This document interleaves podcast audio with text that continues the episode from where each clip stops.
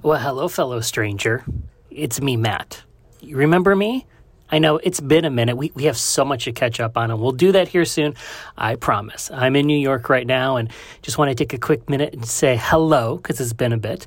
And I also want to tell you that this upcoming Monday, Meet a Stranger is back. And I have so much exciting news to tell you about what's coming up the rest of the year.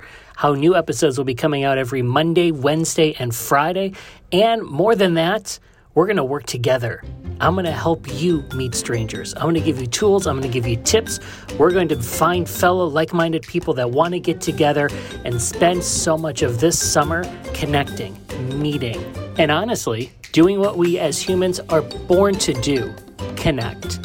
So, more on that coming up this Monday on Meet a Stranger. Until then, thanks for being here along this journey and thanks for listening. I'll talk to you then.